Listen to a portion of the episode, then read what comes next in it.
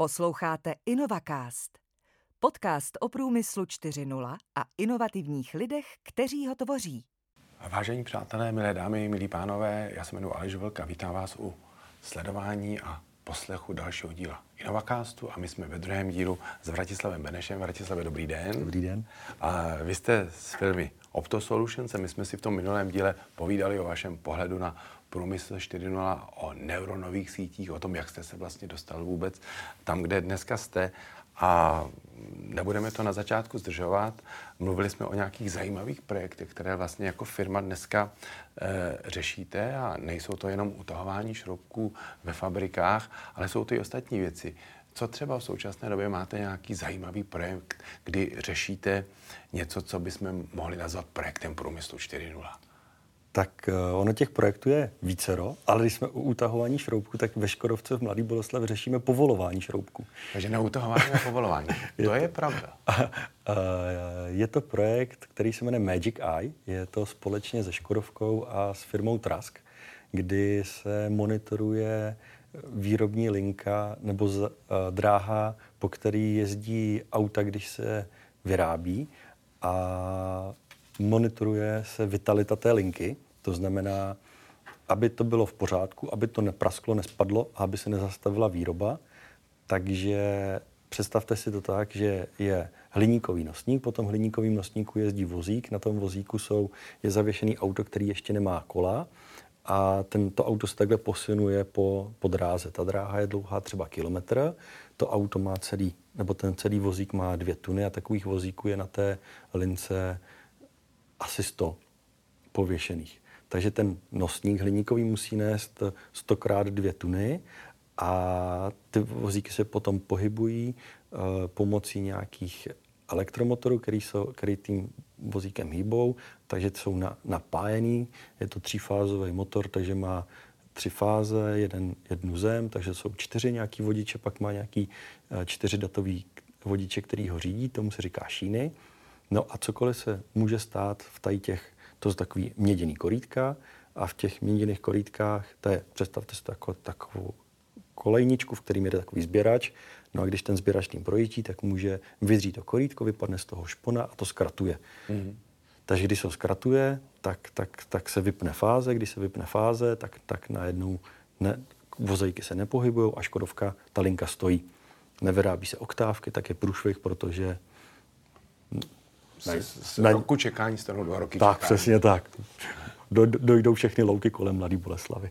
A uh, aby tohle nenastalo, tak, uh, tak uh, jsme ze Škodovkou vymysleli systém, který se na ten dopravník dívá a měří ho, takže kolem toho dopravníku je umístěno sedm kamer, který snímají každý milimetr a v, real, v reálném čase analyzují, co se na tom dopravníku děje. Takže se tam hledá je tam asi 100 věcí, které se na tom detekují. Je tam uh, eh, 14 neuronových sítí, abych mm-hmm. teďka ne- nelhal, mm-hmm. který hledají buď známé věci, a to třeba, když jsme u těch šroubků, jestli není povolený šroubek. Protože když se povolí šroubek, povolí se matička, tak tím, jak se to vyklepe, tak vypadne, když se vypadne, rozpojí se to, spadne mm. to, oktávky zase se nevyrábí nebo může ten nosník praskat, takže se hledají nějaké defekty na tom hliníkovém profilu, což jsou zase, je tam jiná síť, která hledá defekty.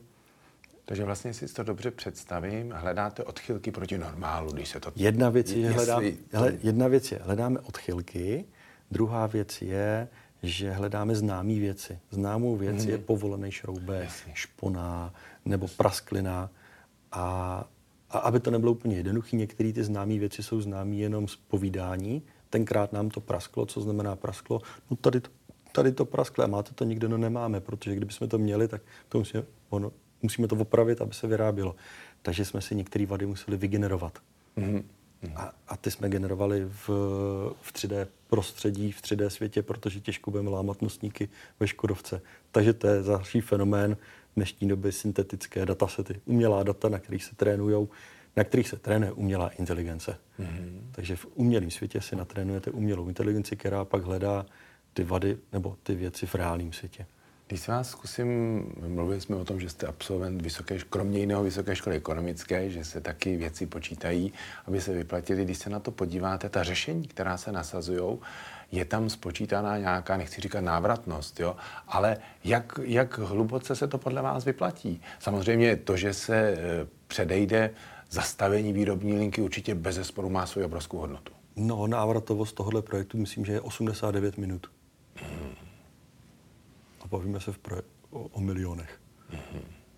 Takže opravdu ta, ta prevence zachycení toho, že je tam buď to něco, co známe, co by nás, a jako ten uh, uvolněný šroubek, nebo něco, co neznáme, co by nám zabránilo tomu opravdu, se ta, je, to, je to ta preventivní údržba ve své podstatě, tak ta prevence se opravdu jako vyplatí. Je to strašně jednoduchý, když vy víte, co se kde může, co se děje špatného, tak tam o přestávce pošlete údržbu, ať to opraví. A ono to nenastane. Takže vy oddalujete ten průšvih, kdy se to zastaví v půlce směny. A jsou tam prostory, kdy, se, kdy to lze opravit, ale člověk musí vědět, kam má jít. A jestliže to má kilometr a těch věcí je tam stovky, nebo tisíce, který se mají sledovat, tak to není v lidských silách, musí to něco pozorovat. A to něco musí být takovýhle sofistikovaný systém, který za prvý to pozoruje, takže dělá nějakou deskripci, co právě teďka se tam děje, a za druhý dělá nějakou predikci, co se stane s tím za, za hodinu, za dvě, za, za, za nějakou dobu, jestli tam není nějaká plíživá změna. Mm-hmm. Takže tohle, takovýhle systémy mají svý opodstatněný. Není to jednoduchý, je ten projekt běží dlouho, protože je náročný, protože první, je vůbec je průkopnický vůbec jakoby v celém Volkswagenu, takže uh, je, je na tom spousta práce odvedených a, a má to svý opodstatnění pro takovéhle výroby.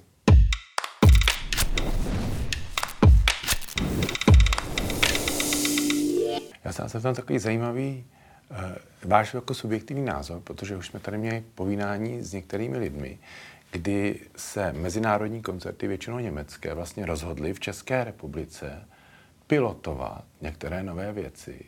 Třeba například jsme tady měli Continental nebo i Siemens, jsou takový průkopníci. Vidíte to jako trend, že opravdu Česká republika je tím zajímavým místem, kde se ty věci mohou pilotovat a potom se dál uh, jak si... Tady si myslím, že to je přesně obráceně, protože Škodovka byla tak krásným přišla. Mm-hmm. Protože Škodovka přišla s tím, že to má, že něco takového dělá. Takže byla tím průkopníkem, chci říct. No, byla, ale, byla tím ale, ale nebylo to tak, jako že by Němci řekli, tady to vyzkoušejte. Bylo to obráceně, Škodovka řekla, hele Němci, co máme? Takže dokonce máme ten potenciál, my tady ta chytrá řešení, prostě ta zajímavá řešení vymýšlet a pak je svým způsobem dostávat do těch no. matek a ne, že matky řeknou, udělejte to tam. Nejsme pokusní králíci, ale tady to bylo obráceně. Hmm. A není to poprvé. To je mhm. stejně, hmm. jak jsem říkal minule o tom Benešovu, tak ano. to bylo taky. První byl nápad tady z Čech. Takže pořád vidíte ten přetrvávající potenciál, říká se ano, inženýři čeští, eh, technická vzdělanost, schopnost vymýšlet nová řešení. Pořád vidíte, že ten potenciál tady, tady v Česku je. No, protože si hrajeme. Protože to je hravý. Vůb, uh, já, co mám zkušenost, nebo nechci to paušalizovat na nějaké národnosti, ale tohle to samé třeba, když to vezmu na projektech co byly třeba ze státu, tak tam je to stejný. Pozor, jako v Ázii jsou fantastický lidi. Mm-hmm. A akorát v to Německu to vždycky trvá. Oni musí mít všechno 15krát prověřený, než, než se rozhoupou. A tady taková ta partizánský způsob, co se, jako, že se to vždycky na koleni nějak spitlíkuje a pak se, to, pak se nějak počká, jak to dopadne, tak ono to vede k tomu, že máte tady dostatek lidí, kteří, se, kteří to vyzkouší, nebo jsou kvalitní, jsou výborní lidi. V současné době, co hodí ty lidi ze škol, tak jsou úplně skvělí. A tím, že už naše firma nějakou dobu existuje, tak můžu porovnat už několikátou generaci. Mm. A je to furt lepší a lepší a lepší. A, ale ještě jim, ale furt, jim ne, furt mají tu hravost. To znamená, že když máte člověka, který přijde mladý, chytrý a chce si hrát, tak s ním můžete dělat takovýhle hmm. projekty. A pak už jenom potřebujete toho Němce, aby to pochopil a uměl uchopit. A nějak to možná řídil a dnes do toho trošku víc ten pořádek. Ordung. Ordung, ordung. Eh, Vy jste ještě mluvil o tom, že kromě těch průmyslových věcí, jak jsme zmínili tu mladou Boleslav, která je nesmírně určitě zajímavá, tak eh, máte i projekty třeba z jiné oblasti? Stejná věc, jako, jako je monitorování eh, linky v, ve Škodovce, tak stejná, stejný problém mm, existuje třeba ve skleníku, kde roste zelenina. Mm-hmm. A my už nějakou dobu vyvíjeme si vlastní projekt, který řeší uh, automatizovanou, automatizovaný monitoring a nějaký zásah uh, na uh, rajčatých okurkách ve sklenicích, kdy uh, nechceme nahrazovat ty lidi, kteří to trhají, protože to nám připadá jako jednoduchý. Co je červený, to utrhni. Mhm. Utrhne maximálně to třikrát mu řeknete, co je červená, ale v okamžiku, kdy se chce, aby se z toho, z té rostliny vyštípla ta větvička, která je neperspektivní, nebo aby se zjistilo, jestli na té rostlině je nějaká choroba, anebo jak moc je opilená, tak už to vyžaduje nějakou znalost. A ta doména je agronoma. Ano. A agronomu už tolik jako se nedá najít na ulici, jak toho, kdo pozná červenou barvu. Takže my máme takový náš výzkumný projekt, a, ale který už se aplikuje, tak je právě autonomní robot zase s zázemím analytiky, kdy projíždí uh, skleníkem, řádkama, začínáme s rajčatama hmm. a okurkama, kdy se kouká na tu rostlinu, jestli je v pořádku, jak je opilená a umí vyštípnout větvičku, která tam nemá být. A tohle je přesně to, co dělají agronomové nebo vyškolení lidi od těch agronomů a těch agronomů je konečné množství. Takže má, takže, ale sranda je v tom, že to je vlastně stejná technika, nebo základ Stejný je, princip je vlastně se podstatě. Ano, princip je stejný a základ je stejný jako v té mladé Boleslavi, kde to kouká na hliníkový nosník. Takže takové agro 4.0. Přesně tak. My tomu říkáme jezedák, teda čtyři. Jezedák a myslím si, že kdybychom to trošku maličko vzali pr tak z toho uděláme Agro 4.0 a uděláme nový úplně obor. Ve spolupráci třeba s, buď s Mendelovou univerzitou, když jsme v Brně, nebo s Českou zemědělskou univerzitou v Sugdole, která taky není daleko. Oni něco takového dělají taky. Jsem Oni o tom tak, přesvědčen. Takovýhle projekty jsou. A, a, a my na tom teda spolupracujeme s firmou, s farmou Ráječek z Brna, a kde to vedou fantastický lidi. Eh, a když jsme se o tom bavili právě s Matějem Sklenářem, který vystudoval agronomii v Holandsku, tak on má jiný pohled na to, než, než, než tady uh, běžný agronom. Uh, tak on říkal, no, on, te, pozoruju, že je jednodušší z ajťáka, že když přijde ajťák zapálený pro uh, zemědělství, tak je jednodušší udělat z ajťáka z farmáře, než z farmáře ajťáka.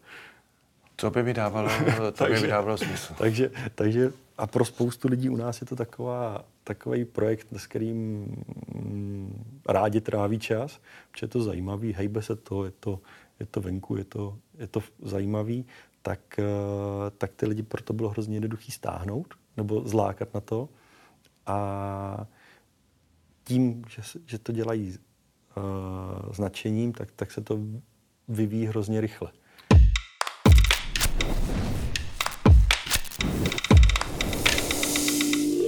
Ve své podstatě máme tady obrovské pole působnosti pro nějaké technologie, kde třeba základem je nějaký robot, který něco snímá. Využití toho strojového učení, kde on se naučí ty odchylky, naučí se ty informační a vlastně se ve své podstatě je to celá princip prediktivní údržby, čili já je to prevence před nějakými dalšími věcmi, které by mi stály další náklady, které já nepotřebuji a mohu to opravdu využít jak v průmyslových podnicích, tak samozřejmě v dopravě, tak v zemědělství a tak dále v lesnictví. Čili je to vlastně napříč všemi těmi obory.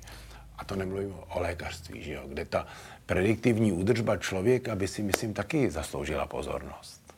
No, to bychom se měli vrátit k tomu pivu zase na začátku. Zase, zase začít. a, ale lékařství, uh, medicína je, tam se, ne, tam se toho bojíme, mm, mm. Tam, tam máme z toho velký respekt. Určitě. Byť máme projekty s mikroskopy, mm. kde řešíme mikroskopickou analýzu, ale na úrovni zase jenom průmyslu. To znamená, nekoukáme se, co funguje v buňce, ale co, co funguje v mikroskopickém světě ve výrobě. A, a to je třeba úzce spojený zase s, s medicínou, s medicínskými výrobky. To znamená náhradní díly do lidí.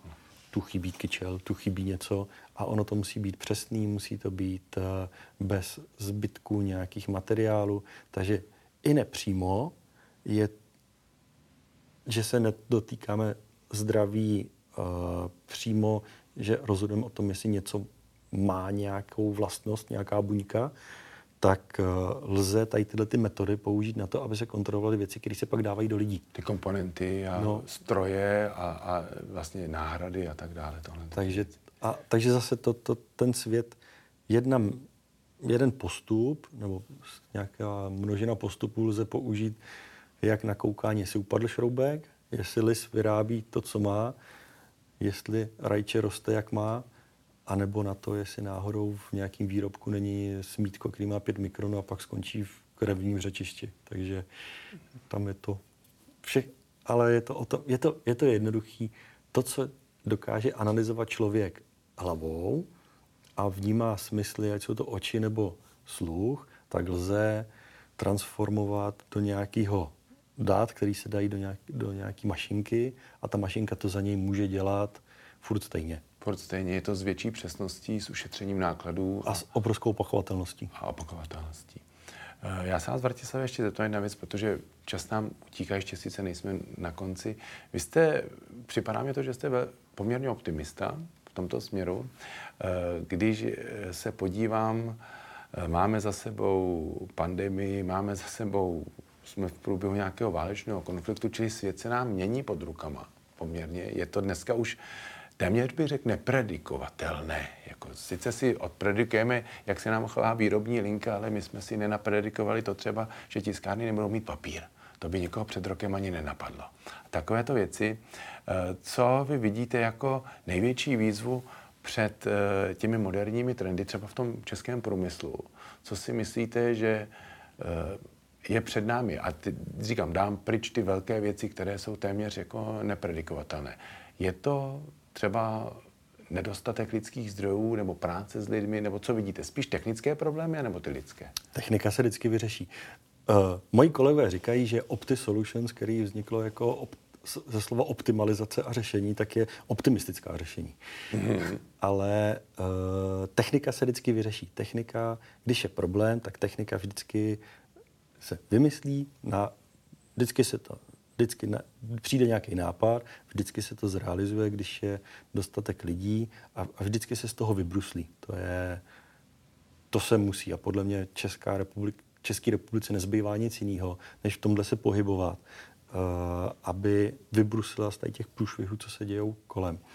Co, si, co vnímám od našich zákazníků a vůbec okolí, tak uh, Evropa je líná, nikdo nechce pracovat a tím myslím manuálně. Mm-hmm. A musíte to nějakým způsobem, ale musíte ty věci udělat.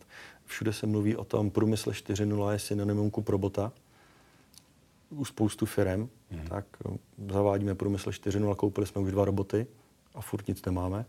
Ale tuhle tu činnost, takovou tu, kterou, na kterou se dneska kupují lidi z dálného východu, kdy český člověk skoro jako českého člověka člo, ve firmě člověk nenajde v te, na takových těch dělnických profesích.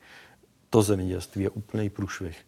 Tak tam se musí směřovat nějakou mechanizací, něco, co, co, co, co bude pomáhat lidem a buď to bude, a může to být obyčejná jako věc, předělej z místa A do místa B, až po sofistikovaní činnosti, že člověku tím musí nějak přemýšlet, tak tam je obrovský pole působnosti a je to průmysl a průmysl obecně, ať je to už jedno, jestli je to strojírenství mm, nebo nějaká výroba mm, pro zdravotnictví nebo to zemědělství, tak eh, bude postrádat lidi, který, kteří budou manuálně pracovat a budou a ještě hůř bude taková ta vrstva, kde u toho budou muset myslet. Hmm.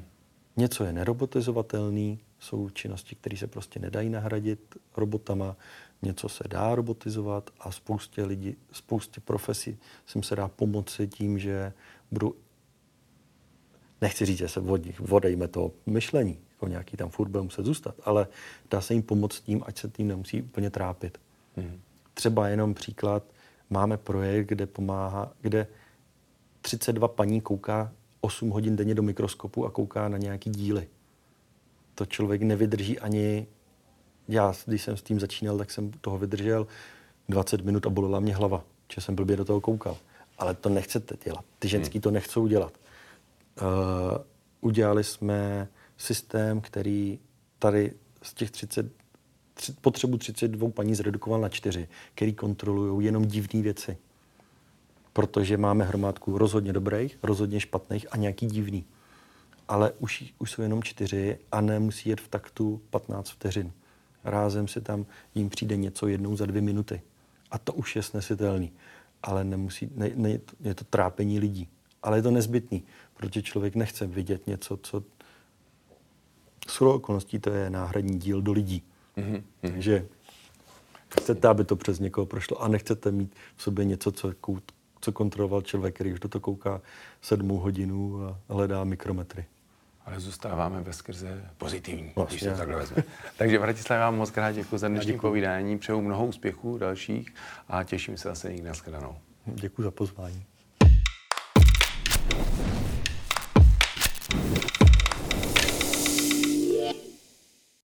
Držte krok s budoucností. Pořádáme pro vás odborné workshopy, semináře a školení s tématikou Průmyslu 4.0. Setkání osobností na nejvyšší úrovni, Národní průmyslový summit či diskuzní pořad Barometr českého průmyslu.